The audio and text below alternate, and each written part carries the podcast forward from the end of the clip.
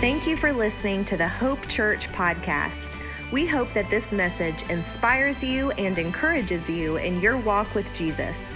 For more information and resources, visit hopeboone.com.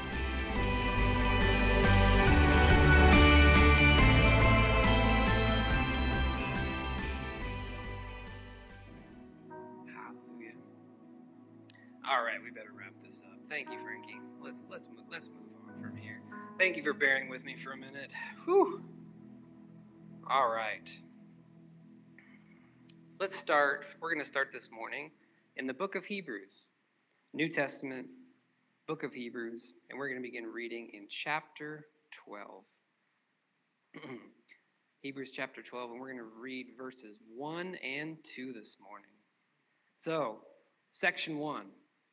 God has a plan for our lives, and we can follow it. Amen? Amen. Let's read Hebrews 12. Whenever I say the word Hebrews, years ago, Gracie and I had the Bible on audio CD. Do you remember that? It was a really big thing for a while. It had like 50 CDs of the Bible, and we lost them all over the years, all the CDs. But the one CD we had was the book of Hebrews, and for some reason it got stuck in Gracie's CD player. And so every time she would turn on her car, this CD would start playing, and this voice would go, Hebrews, chapter 1. And every time I turn to Hebrews, I hear that in my head. Hebrews, chapter 12, beginning in verse 1. It says, therefore, since we are surrounded by such a great crowd of witnesses to this life of faith, let us strip off every weight that slows us down, especially the sin that so easily trips us up, and let us run with endurance the race that God has set before us. First things first, we all have a race to run, and it has been set before us. That word set in the Greek is the Greek word prokamai. Prokamai. And it means to be placed before your eyes, to be lined up with, to be appointed, or to be destined to. We could say it this way: the plan that God has for you is your destiny. Just like when Darth Vader challenged Luke Skywalker and he said, Luke, it is your destiny to follow me. And Luke said, no, I reject you, Darth Vader. I go toward the light. God has a race and a destiny for each and every one of us. This Greek word prokamai is actually a compound Greek word. That means it is made up of two words. The first word is the Greek word pra, which means before or above. God's plan is always before us and slightly above us. And the second word is the Greek word kaimai, and it means to lay down. His plan is laid out in front of us. If you've ever seen someone lay out a red carpet for people to walk on, that's what this word means. It is laid out. It's being rolled out in front of us for us to walk on. And I think this word paints kind of a hilarious word in the Greek, because it is a race that we're moving forward, but this word means to lay down and look up to see God's plan, which is almost a dichotomy that we're moving forward in this race, but in order to be successful to move forward in that race, we have to lay down and look up. And this reminds me of what happened to the Apostle Paul in Acts chapter 9. Remember, he was on the road to Damascus, and he was breathing threats against the Christians, and what happened? He was laid down and forced to look up, right?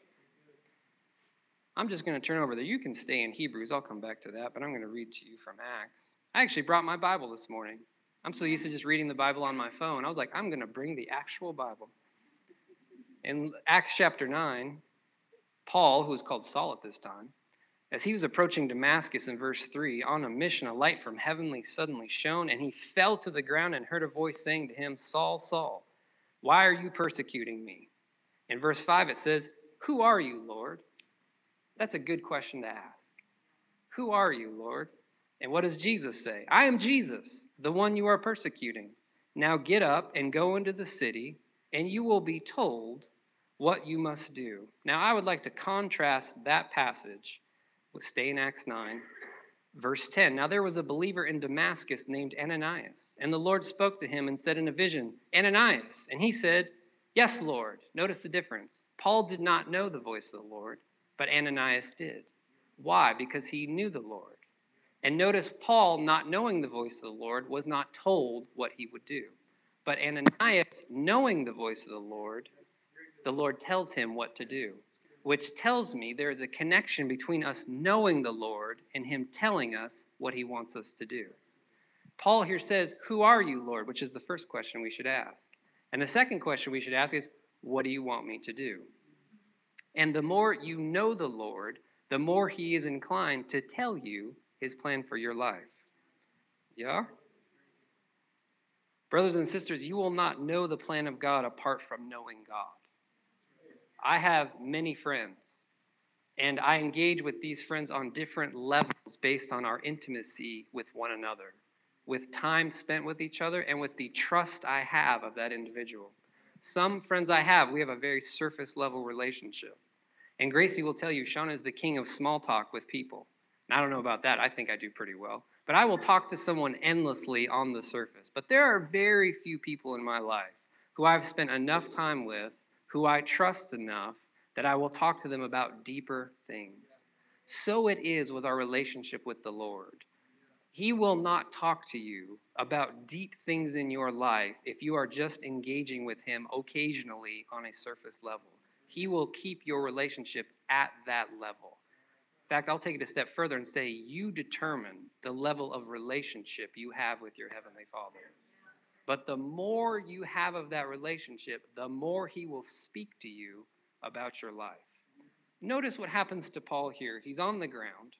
Verse 7, the men with Saul stood speechless, for they heard the voice, but they didn't see anybody. Saul picked himself up off the ground. And when he opened his eyes, he was blind.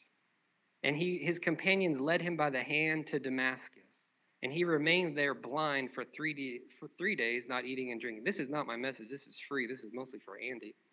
This is a picture. I'm going to say this is a picture of our spiritual beginnings. We're going along our merry way. We have an encounter with Jesus. And all of a sudden, we're blind to everything that has happened in our life. And we have to be led by the hand. When we're a new believer, a young Christian, others have to lead us into the city, right? And there in the city, he encounters a man of God named Ananias who gives him the next step. That's a picture of us coming into church, submitting to a man of God and beginning to grow up into the faith.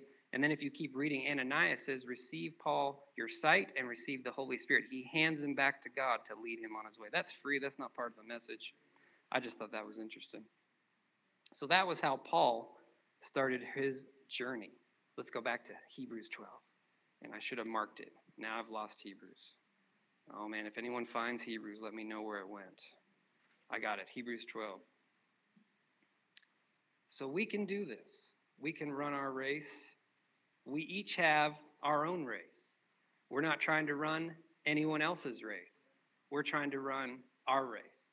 We don't need to be jealous of anyone else's race. We don't need, I wish I could do what that person does.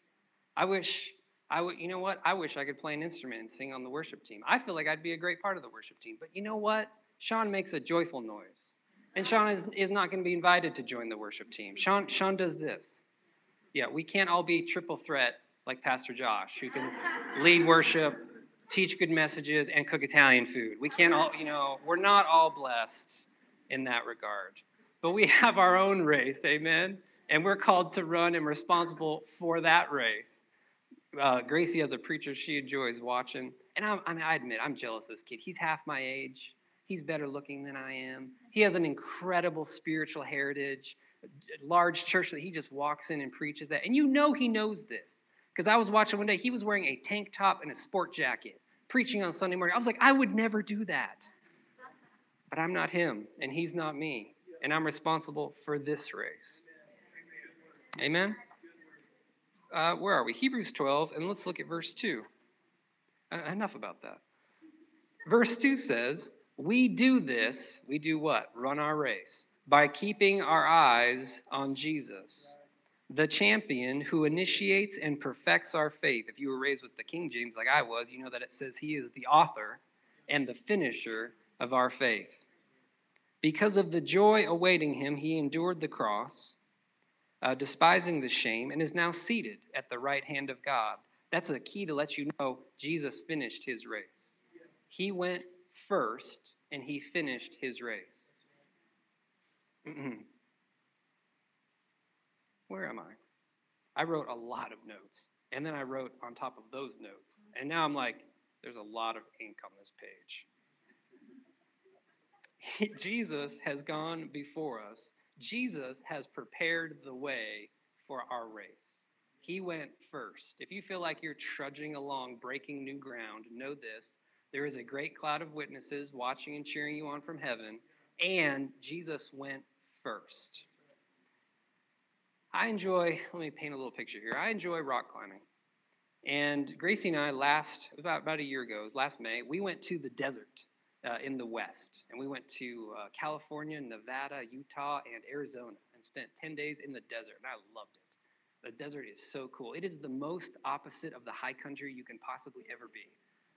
And because it was for my birthday, Gracie humored me, and we went rock climbing 3 days. It was amazing. And we were climbing at this place called the Red Rock Canyon, which is in Nevada. And it is gorgeous. And we were climbing at a crag called Cowlick Crag. I didn't name it. That's just the name of it. And whenever we climb together, I try to make Gracie go first. And I'm not doing that just to be mean. It is fascinating to me to watch her climb something first because she is such a good climber. She grew up dancing. And she has incredible balance, and she's very aware of how to keep herself balanced. And so she is such a better climber than I am in that regard. You know, us men, we just want to do pull-ups on the rock because we're like, yeah, we can do it. The lady, she just kind of dances up the rock. But it's amazing to watch her go first because it is so much easier to watch someone do something and then repeat what they do. The hard part is always having to go first because you got to figure it out as you go. So we're attached together, she and I, by a rope. So there's a rope running up the rock, and there's a rope running. So we're connected together. And she's going first, and she is showing me where to put my hands and where to put my feet as she moves up this rock. Well, now it's my turn. We switch places. So I start going, and she'd climb this climb effortlessly. I was like, oh, this must be easy. I get up there. It was so hard. I was like, how did she do that? And then all of, like, your husband competitive comes out, and I'm like, oh, I'm going to do this. I'm not going to fall off this rock. I mean, she did it. I'm going to do it. I made it, and I was totally safe, but I was freaking out because of how difficult it was. It was scary, and I was unsure, even though I was connected and tied to her, and even though she had went first. So it is with our partnership with the Lord. He has already gone first. He is already showing you the way, where to put your hands, where to put your feet. You are connected to him, but when we keep our eyes on him, when we watch how he goes, then we just do what he does. But it's still scary, and it can still be unsure.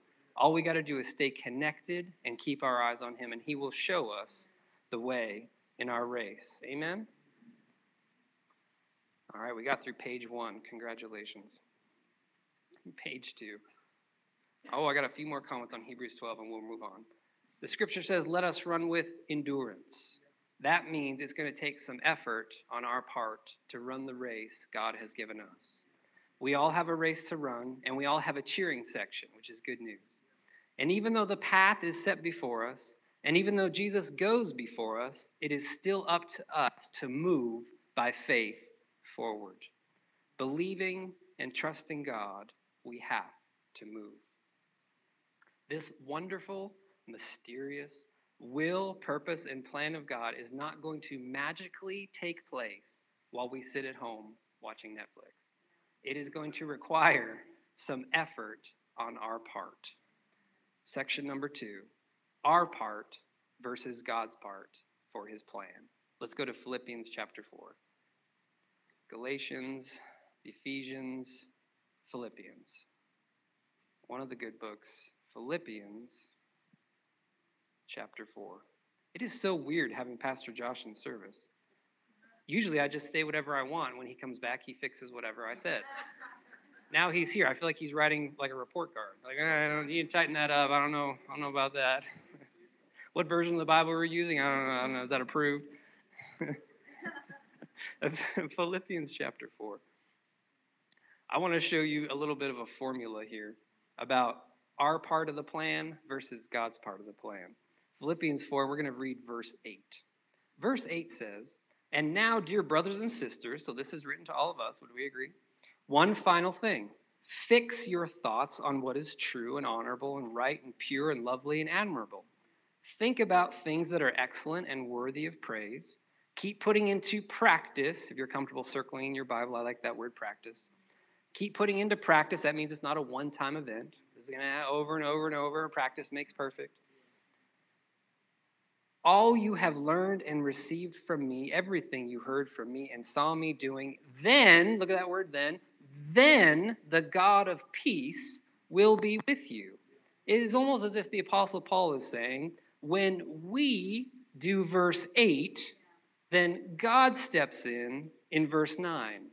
Isn't that interesting? Now let's apply this new thought of our part leads to God's part and back up two scriptures and read verse 6 and 7 with that formula in mind. Verse 6 says, don't worry about anything. I always want to say, yeah, better, easier said than done. Instead, pray about everything. So the answer to worry is prayer. Tell God what you need and thank him for all he has done. Verse 7, look at this first word. Then you will experience God's peace, which exceeds anything we can understand. His peace will guard your hearts and minds as you live in Christ Jesus. Isn't that interesting? If we will practice verse 6, God is faithful to show up in verse 7. Let's unpack this verse a little more. Verse 6 again. Don't worry. This part may take some effort. But while you're trying not to worry, start praying. Tell God what you need. Some practical advice here. The louder your worry gets, you may have to turn up the volume on your prayer. Match the tone and intensity of the worry with your prayer. Pray louder if you need to. And then third part, thank God for all he has done, what he has already done, what he is currently doing, and what he will do in the future. Thankfulness stirs up and activates your faith because you are thanking him for something that you are worrying about. And you're like, thank you, Lord. Thankfulness is kind of like putting on your running shoes when you don't feel like running. I'm just going to leave that there. So when we do our part, verse 7 kicks in. Let's go to verse 7. Number one, we will experience God's peace when we do our part.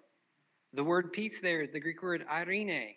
And according to my concordance, it means tranquility experienced after the cessation of war. That tells me there may be a fight between our head, trying to worry, our flesh announcing to us what it needs and wants, and our heart that is trying to connect to God. But when we do our part, verse 6, by faith, it opens the door for God to move in our lives. So we will experience God's peace. Part 2, this peace exceeds anything that we can understand. So this peace here is greater, or it is capable of exceeding the worry that we were previously experiencing.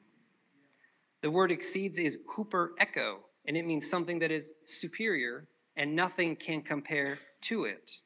And my concordance tells me that this word is a continuous, not a one-time action. This piece is superior to anything I can understand or comprehend with my mind. It is greater than the worry that is trying to assault me, than the thoughts that are trying to scream at me, or my flesh that is trying to go out of control. God's peace can overrule our reasoning, overrule our thoughts, and overrule the voices that are screaming the loudest in our lives if we will do our part.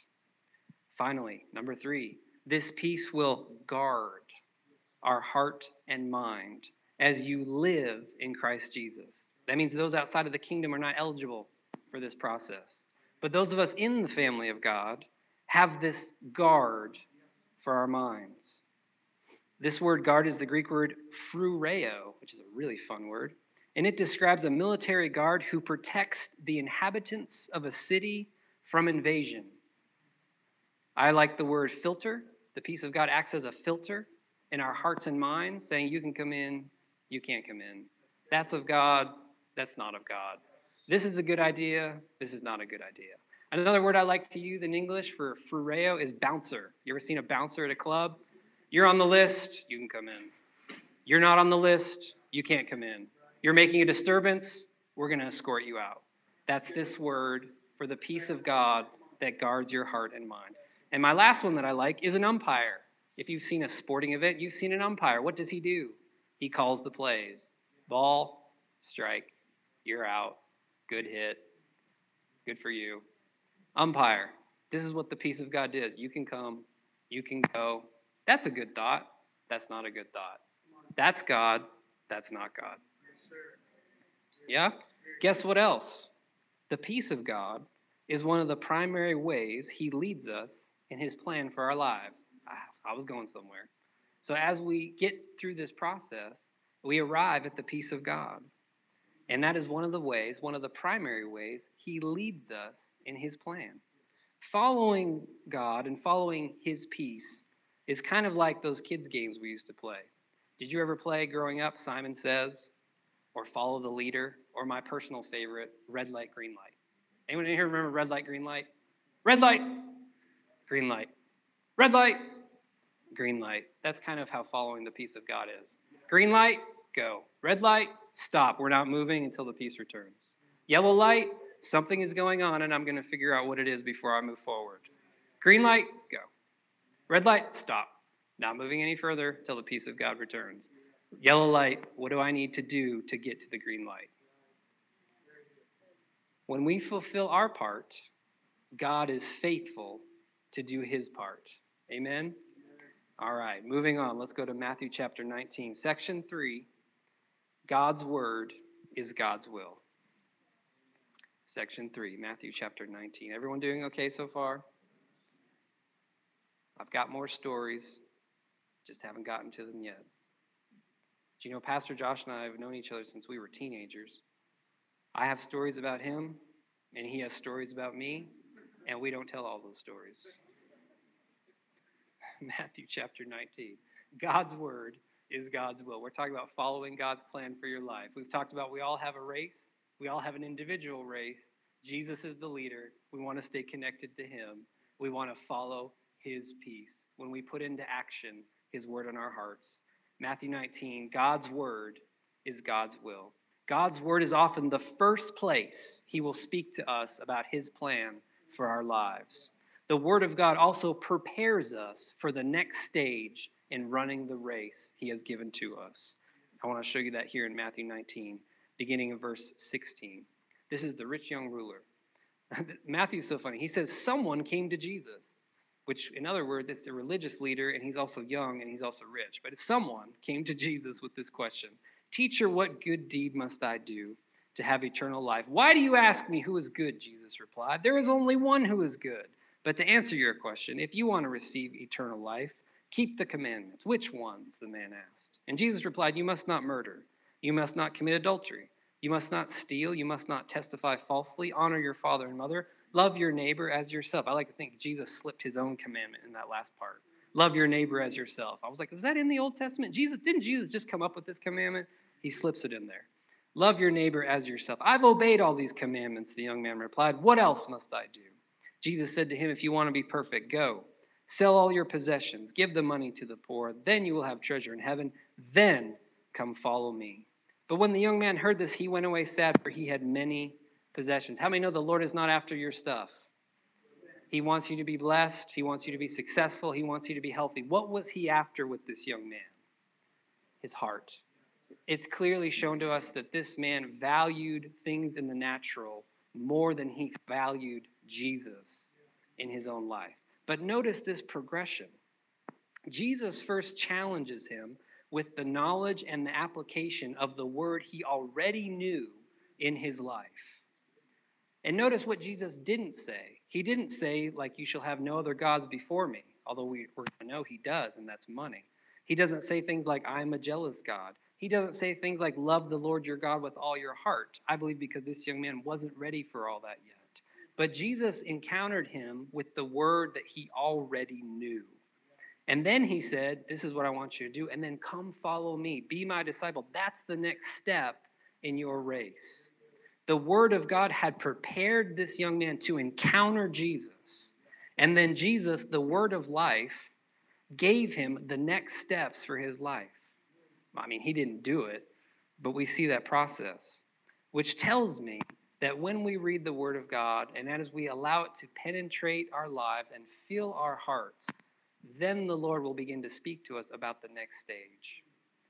But the first thing Jesus did was talk about the Word that he already knew, the revelation he already had, what was already real to him, and then he took it further. Nothing is more powerful in our lives than the Word of God. How do I know this? Because remember when Jesus was in the wilderness being tempted by the enemy? Do you remember like Jesus and the enemy started quoting the scripture to each other? And they go 3 rounds. It's amazing to me that of all the tools and all the weapons they could have used to fight each other, the weapon they chose to use was the Word of God, telling me that it is the most powerful thing and the tool you have to defeat the enemy. If Jesus defeated the enemy using the Word of God, guess what? That's what we're going to have to do too. The Word of God is sharp, quick, powerful. We know that it does not return void, that it accomplishes what it's supposed to do, and it is a sure foundation in our lives and hearts. And oftentimes, the enemy you face is only attacking you for one reason. He's attacking the Word of God that you are hearing and that you know, because he knows it is the only thing that can defeat him. So it is in his best interest to attack the Word of God in your life and what's coming to you. We're going to go to 2 Timothy. My mom used to use an illustration when she was teaching, and I'm going to steal it from her right now and credit for it, even on Mother's Day. Ha! That's a joke. She used to tell this story. She said, what if the enemy just showed up at your house one day? There's a knock on the front door, and you look through the little peephole, and there's a guy outside wearing a hockey mask, and he has a chainsaw, and he has a white T-shirt on, and written in blood on the T-shirt, it says, I am a killer, and I am here to steal, kill, and destroy your entire family. Would you open the door to that individual? You would not, correct? You would lock the door, double bolt the door, and call 911. In the same way, very often, the enemy is not going to frontally assault you like that, because we say, hey, that's the enemy. Why would I even do that? And we close the door. The enemy's not that stupid. He is sneaky, and he's a liar, and he's a deceiver. He's going to try to come in the side door or the back door, and he's going to be, and so you don't recognize that he's the enemy. And in the same way, when we are running our race of faith, very often we're not going to face full-on frontal assault, but things that are going to come into our lives that are just going to try to just nudge us off the path God has for us. And one of the ways we can get back on the path or back in the race is with the Word of God. This is the first place he will speak to you, is from his Word. And the other thing the Word of God does, it trains you to hear and know the voice of God. I'm going to show that to you in 2 Timothy chapter 3. 2 Timothy chapter 3, and we're going to begin reading in verse 15. This is the 3 stages of preparation when we encounter the Bible. Verse 15 says, you have been taught the Holy Scriptures from childhood, and they have given you the wisdom to receive the salvation that comes by trusting in Christ Jesus. So that's stage number 1 of how the Word of God affects our lives. When we're young, whether in the natural or in the spiritual, we begin to hear the Word of God. It leads us to salvation. It leads us to Jesus, and we begin to trust him. Verse 16, this is stage 2. All Scripture, we begin to understand that all Scripture is inspired by God, and it's useful to teach what is true and to make us realize what is wrong in our lives. It corrects us when we are wrong and teaches us to do what is right. That's stage 2. It begins to work in us, and it begins to work out of us the things that are not of God, and it begins to work in us the things that are of God. And then finally, we get to stage 3, which is verse 17. God uses his Word to prepare and equip us for every good work. The voice that speaks to you from the Word of God is the same voice that leads you by your own Spirit. Being in the Word of God, reading it, studying it, allowing it to penetrate your heart, develops your ability to hear God's voice and to run your race. Amen? All right. We got one more scripture. Are we all doing okay? You can handle a little bit more? All right. We're going to go to Ephesians chapter 5. I mentioned earlier about practicing the presence of God. You're just not going to wake up tomorrow and be like, oh, I know the whole race God has for me. I can see it all laid out in front of me. It's going to take time, and it's going to take practice to hear the voice of God. And I encourage you to practice the presence. Because when you begin to practice the presence, you begin to have an expectation of the presence showing up. There is a chair in my house that I sit in almost every day to read the Word of God and to pray. And, you know, I've done this for so long in this chair, I actually get jealous when other people sit in that chair. I'm like, what are you doing? That's my chair. That's where I meet with God. Get out of there. I'll come up sometimes in the morning, and Gracie will be sitting in my anointed chair. And I'm like, how dare you? How dare you sit in my chair? And then I'm always like, did you feel the Lord's presence in that chair? My brother was visiting recently from Florida, and he sat in the chair. And I said, ah, that's my chair. But you know what's funny is I've been doing that for so long that when I sit in that chair, I immediately expect God to speak to me in that chair. Because I have sat there for so long reading the Word, worshiping and praying, and knowing. And now I just sit down. I'm like, all right, Lord, I'm in the chair. What do you want me to do?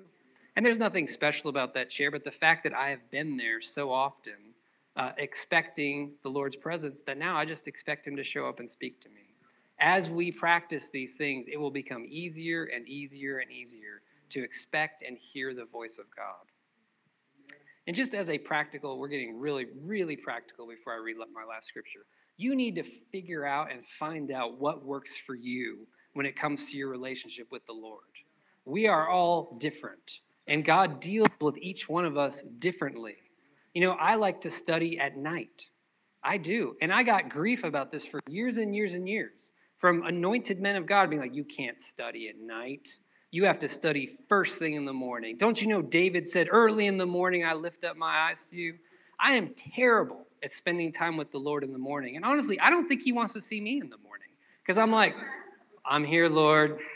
I worship you. I admit, when I get up first thing in the morning and I open the Bible, it doesn't make sense. I'm not sure if it's written in English at 7 in the morning. And so I finally just stopped. I said, this isn't working for me.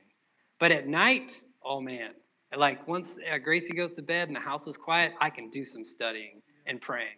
That's when I'm at my best, and I want to give God my best. Now, I do have a quiet time in the morning. Almost every morning, usually around 7 o'clock, 6:30, 30 minutes. I'm in the chair.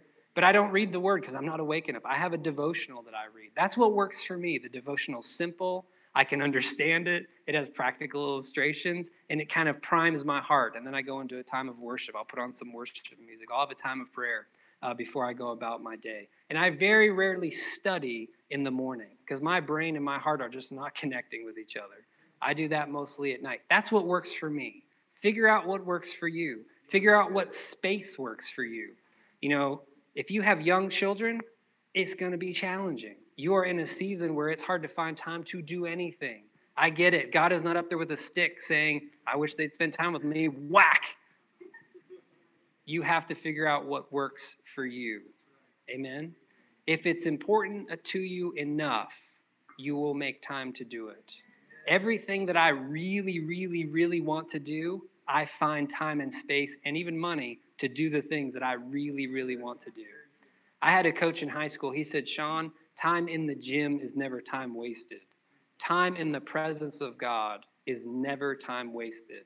It is doing something in you that will never be undone.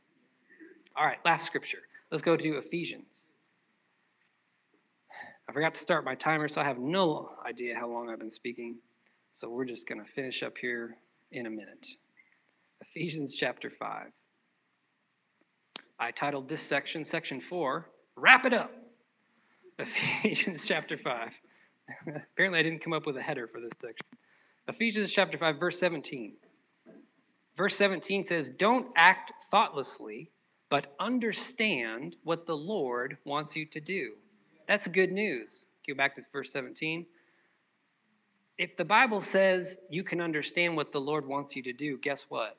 You can understand what the Lord wants you to do.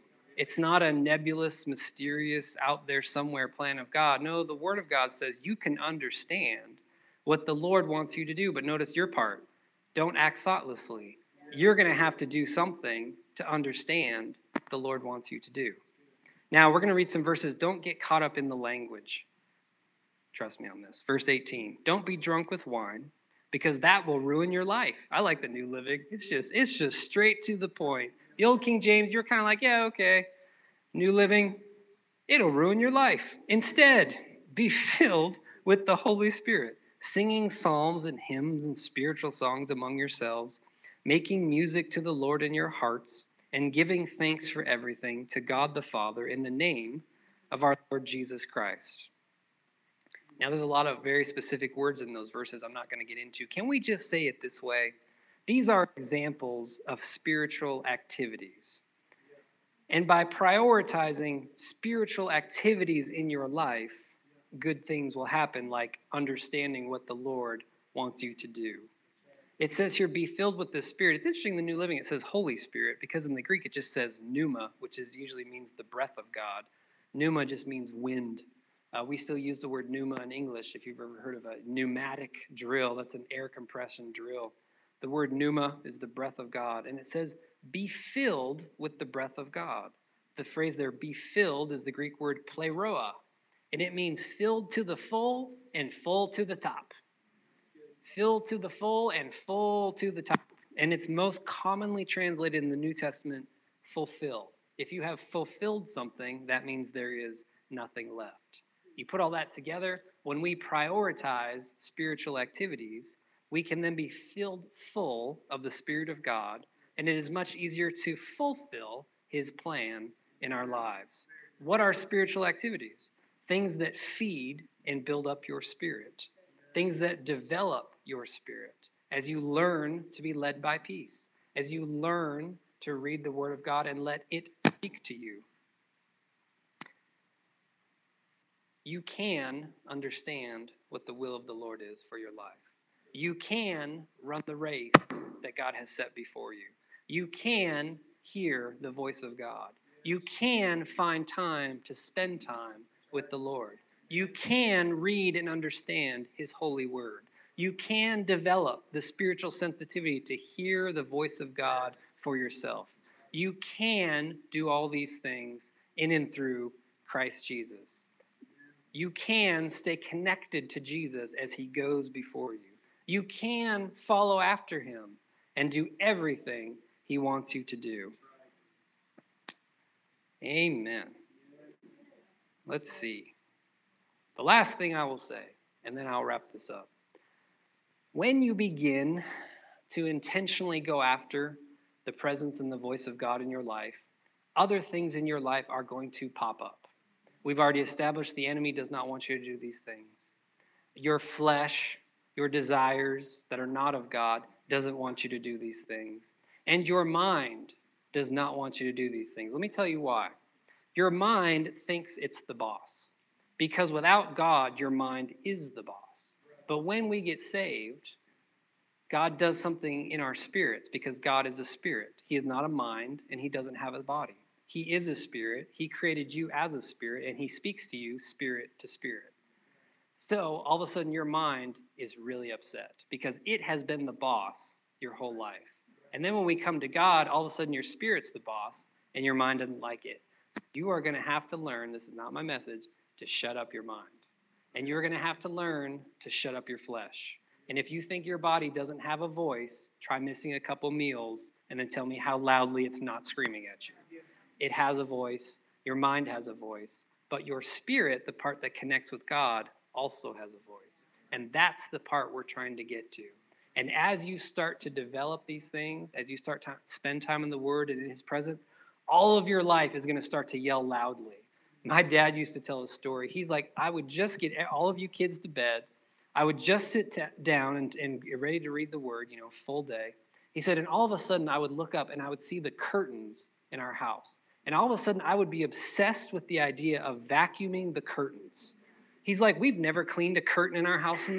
I've never vacuumed a curtain in my entire life. But all of a sudden I'm ready to spend time with God. And I'm like, I should vacuum those curtains.